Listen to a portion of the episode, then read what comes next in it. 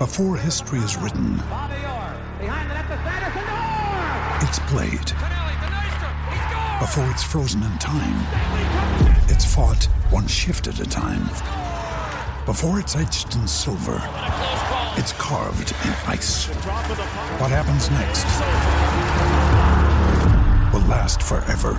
The Stanley Cup Final on ABC and ESPN Plus begins Saturday. With threats to our nation waiting around every corner, adaptability is more important than ever. When conditions change without notice, quick strategic thinking is crucial. And with obstacles consistently impending, determination is essential in overcoming them. It's this willingness, decisiveness, and resilience that sets Marines apart. With our fighting spirit, we don't just fight battles, we win them. Marines are the constant our nation counts on to fight the unknown. And through adaptable problem solving, we do just that.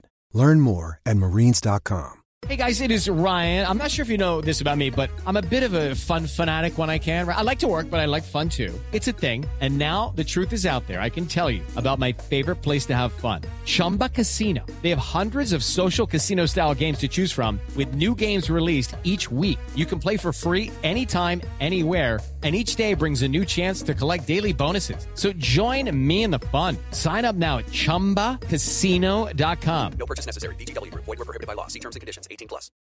On Florida's Space Coast, we think you can have the best of both worlds.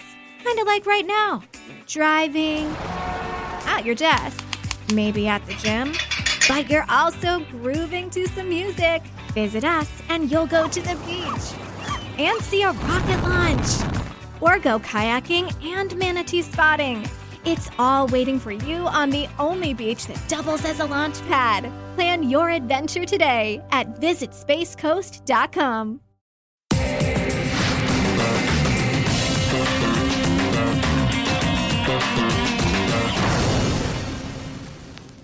Hello, everyone, and welcome back to the Cricket Unfiltered podcast brought to you by News Corp.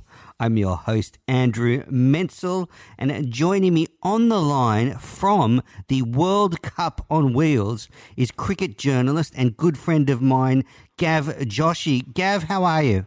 I'm very well, Menners, and thanks for the kind introduction and a shout out to World Cup on Wheels. And as we're speaking on the phone, I'm currently traveling in the World Cup on Wheels, and we've been to many different places. But good to talk to you. It's great to hear from you. So, uh, for the listeners that don't know, Gav and his good friend Bharat, another cricket journalist, have been driving around the UK following the World Cup. And Gav, have, have you had a good time? Oh, it's been fantastic, man. I mean, it's funny, you know, I've, I've seen your Twitter handle and you getting stuck into the Poms, but this country's not that bad, you know. I mean, of course, I don't want them to win the Ashes or the World Cup, but it really is. We've been to some of the remote places and met some wonderful people. So, look, it, it's been great, and I'll recommend it to anyone, you know, who go, comes to UK. Keep watching us and make sure because it, it is a special place and fantastic. You know, so much history of just not about England, but about cricket as well.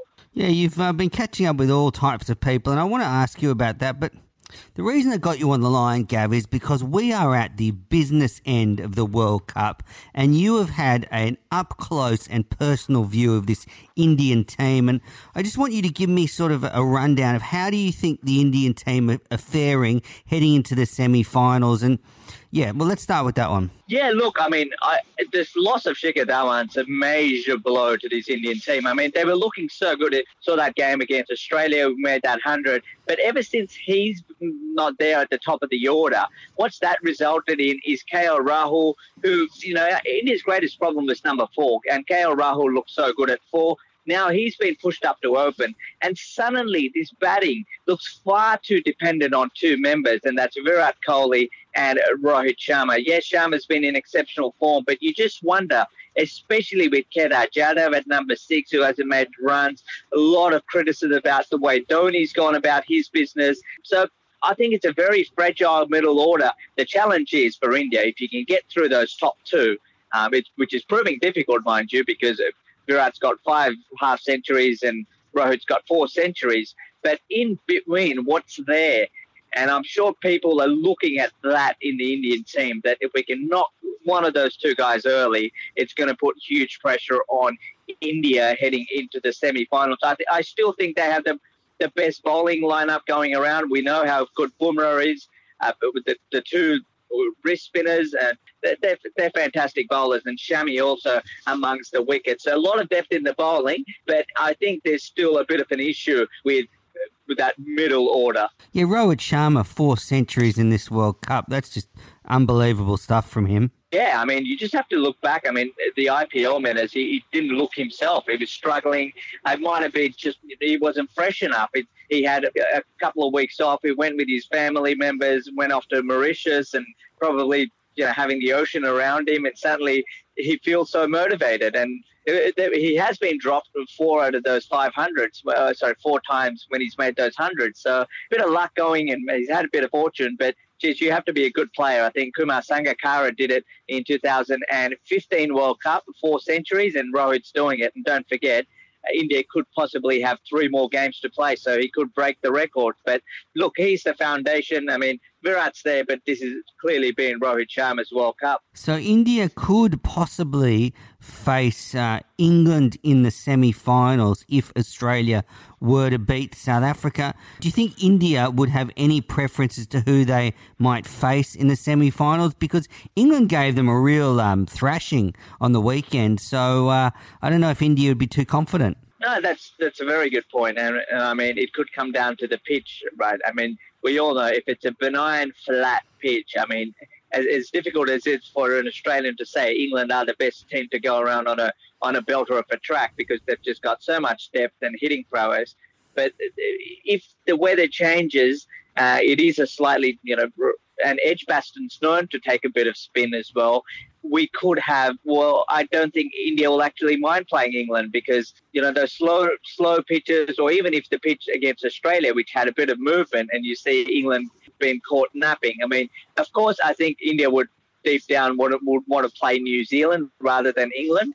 I don't think it, this Indian team, led by Kohli, looks at the games that way on who they would prefer to play. And let's think about it. And England probably played an absolute perfect game, and India were right into the contest until the last five overs. So I think that that will be drilled into them. Um, so I, I don't think they'll have that mindset. Of course, even if the game will be played in Birmingham against England, mind you, 90% of the supporters will be in it will be Indian. So it's not like they'll be playing away from home anyway. Yeah, there's been a lot of uh, support for, for India, hasn't there? Oh, it's been exceptional. I mean, most of the grounds have been filled to the rafters. I mean, just, just look at demands for tickets. I mean, I, I saw a guy right in front of me, you know, hand over a, a, ticket for the India-Pakistan match for 750 pounds. I mean, and even the game, I mean, you look at it, it game against Sri Lanka that India are playing. It's a dead rubber. It's in Leeds. It's going to have really no impact on where India sort of finish. Uh, but, but, you know that game's been packed out. People are still demanding tickets. Uh, when traditionally in the World Cup or any other team, uh, people might have lost interest because it, it is a bit of a dead rubber. But it doesn't happen, and fans come from all the way. I, have met an Indian couple who come from all the way from you know from Malta to Mauritius to America to Canada. Um, and that's just the, the funny little fact was, man, is the India Pakistan match, 25% of the crowd had actually flown in to England just to watch that game. So it's, it's remarkable where all the Indian fans come from. I remember for the World Cup semi final in Sydney in 2015, a lot of Indian fans flew into Sydney from the west coast of America because it was basically one flight to a World Cup semi final. So there was a lot of tourists there. But uh, Gav, you've seen all these, these teams up close that are in the semis now Australia, England, India, and New Zealand.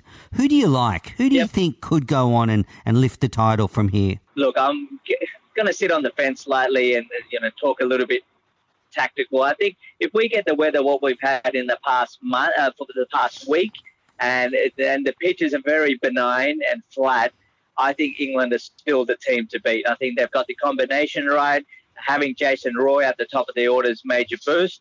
Who they play, well, you know, if they play against India in the semi-finals, flat track, I think they'll beat them which means it could be an Australia and England final. And if it is, then, well, you never know how England were going to go if they need to chase even a score of 280. So I, am I'm, I'm heading towards sort of an England Australia final, Menners, and the pitch could dictate who actually goes on to win that match. Uh, but right now, I've said it for all along. I think England will be the world champions. They've had a bit of a glitch, but I think they're firing at the right time. So England Australia final, and as hard as it to say, I think England might just win the World Cup. Thanks, mate. Nice. That was Eoin Morgan. I've got a new soundboard where I can just drop little sound drops in, Gav. So I'm going to have a bit of fun. so uh, that's a big call. Uh, now, Gav, tell me, you've seen a lot of matches in this World Cup. What have been some of the on-field highlights so far? Well, it's a good question, Menners. I mean, I, I one of the matches of the World Cup I really enjoyed was the Pakistan Afghanistan match and how close it was. Um, I mean, Rohit Sharma, we sort of touched on it and how well he's gone um, and how easy he's made batting look. But look, it, it's hard to go past someone like a Jasprit Bumrah and a Mitchell Starc. I mean, you just watch these guys, and teams just can plan as much as they can, practice as much as they can. But these guys are so meticulous in the way they go about their business. I mean, Mitchell Starc, we, we know a Yorker's on his way. We know Bumrah's going to bowl a Yorker, but they still seem to get the better of the batsman. I mean, I've just enjoyed that. It goes to, regardless of you know how well you're planning for a game of cricket. It's all about execution, and Bumrah and Starc are, are just the best in business. I mean, look, if it is an India Australia final, it could this could be the contest we talk about. Could be against Warner, against Rohit, or Virat against Finch, but it could be who has a better day between you know a Bumrah and a Starc because they're, they're really great to watch. I mean, the leg spinners to me surprisingly haven't been into the World Cup as much as we all expected. Uh, but clearly, these two fast bowlers, um, it's been a treat to watch them. Yeah, it's been a World Cup for opening batsmen and opening bowlers so far. Yeah, that most. I mean, you just look at Australia. I mean, five or six you know, opening uh, partnerships that have virtually basically laid the platform for the rest of the middle order.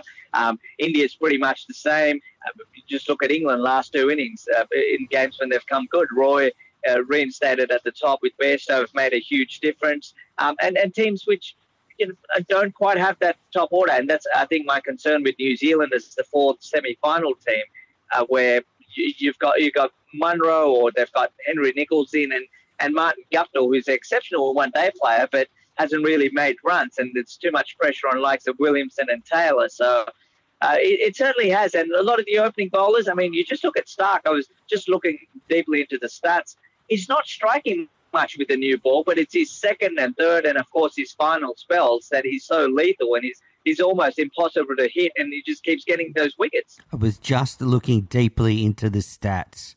One of the great Gav quotes.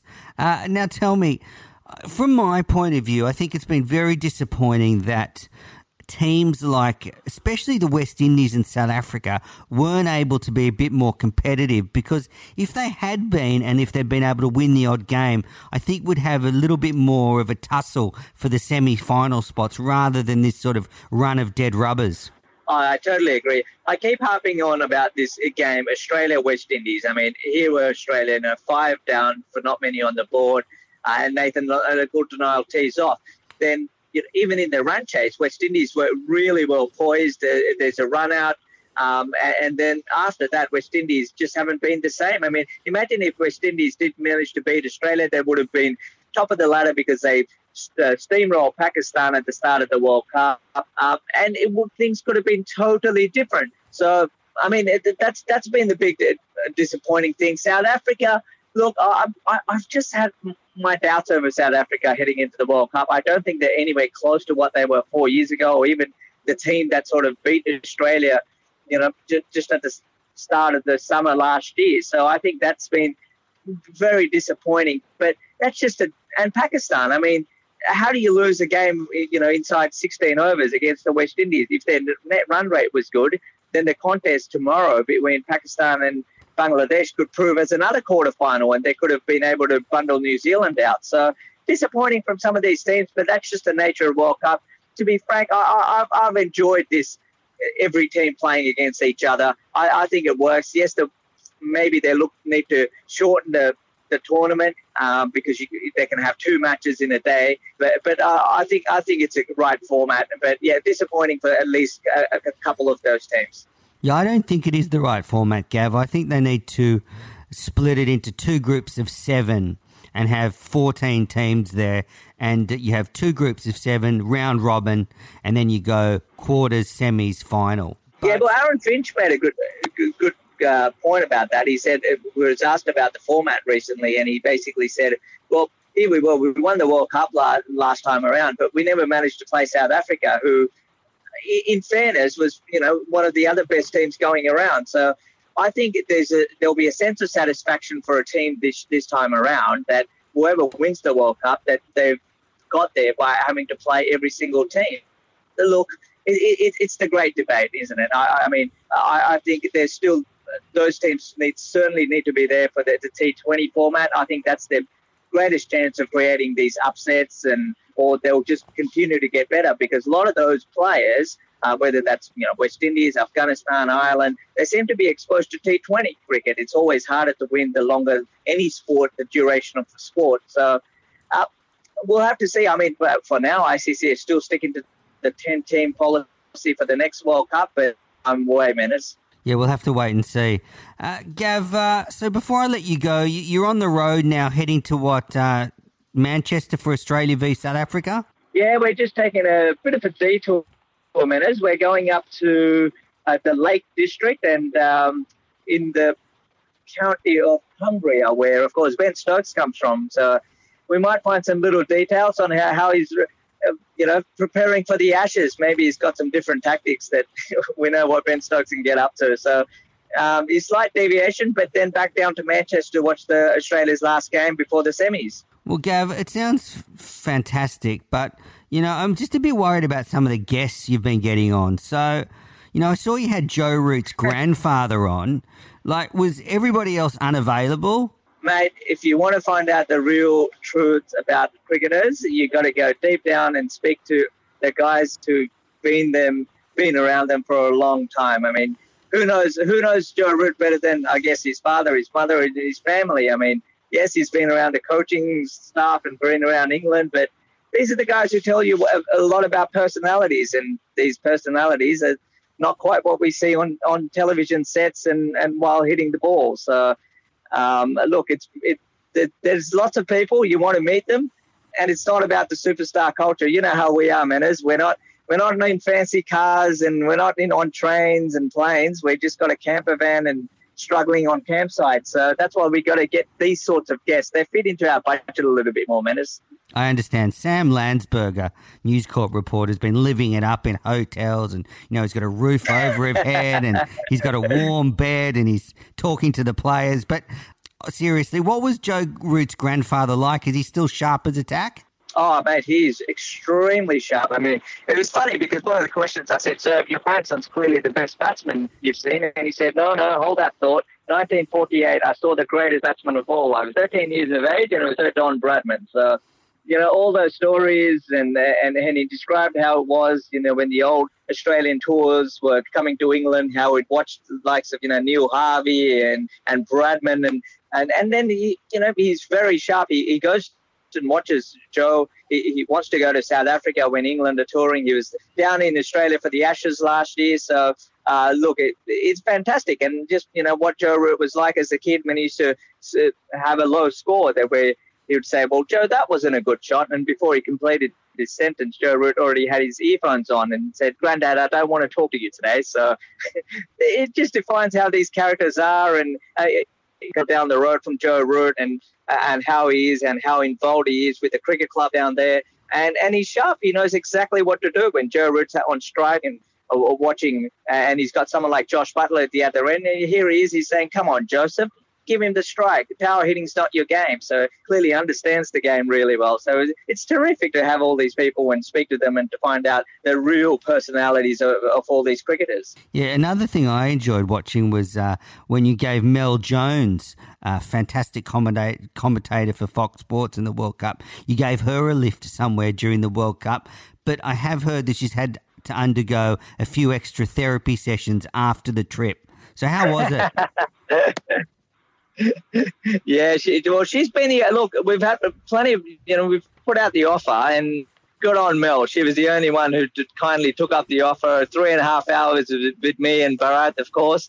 I mean, eh, they've got a bit in common. I mean, Bharat, of course, a huge West Indian fan, and he knows everything about West Indian cricket. And then talked about women's cricket. Um, it was fantastic, and actually, it was good because she was doing a bit of navigating while I could just relax at the back Menners. So, um, but look, fun times. Um, no, it's not often, you know, you get a, a commentator and you can sit back and just relax and have a good chat. And it's just not about cricket; it's about her journeys through England, of course, as well. So, um, look, it, yeah, it was it was a lot of fun. And while your podcast is so big, Menners, I mean, there are a few people out there listening to it and former cricketers and commentators. And I urge them, we're still around for 10 days, Menners. If they want to ride from Manchester to Birmingham and on to London, we're open. Yeah, I agree. Anyone out there that wants to get on the World Cup on wheels, do it because it'll be like the magical mystery tour of cricket. Uh, you'll, you'll, you'll, you'll never be the same once you've done it. Well, Gav, uh, thanks so much for taking some time out of your busy schedule to, to come on the podcast. Uh, it's a big call. You've got England as favourites now to win the World Cup, and uh, you've seen as much as this World Cup of anyone, so I reckon it's a pretty good tip. Thanks, man. It's always a pleasure talking to you and having and you know listening to you, your voice again after so long, and talking about cricket. Um, and good luck. And well, while England might just do it, I mean, of course, it would be nice to see the Aussies claim the sixth World Cup title. All right, Gav. Take care and good luck finding Ben Stokes' relatives. I uh, thought about relatives, found some coaches as well, but no worries. Thanks, Gav. That was Gav Joshi and you can find the World Cup on Wheels on YouTube. Well, that's it for this edition of Cricket Unfiltered. You can keep up with all the action at the World Cup at dailytelegraph.com.au. I've been your host, Andrew Menczel. You've been listening to News Corp's Cricket Unfiltered. Back soon with another podcast.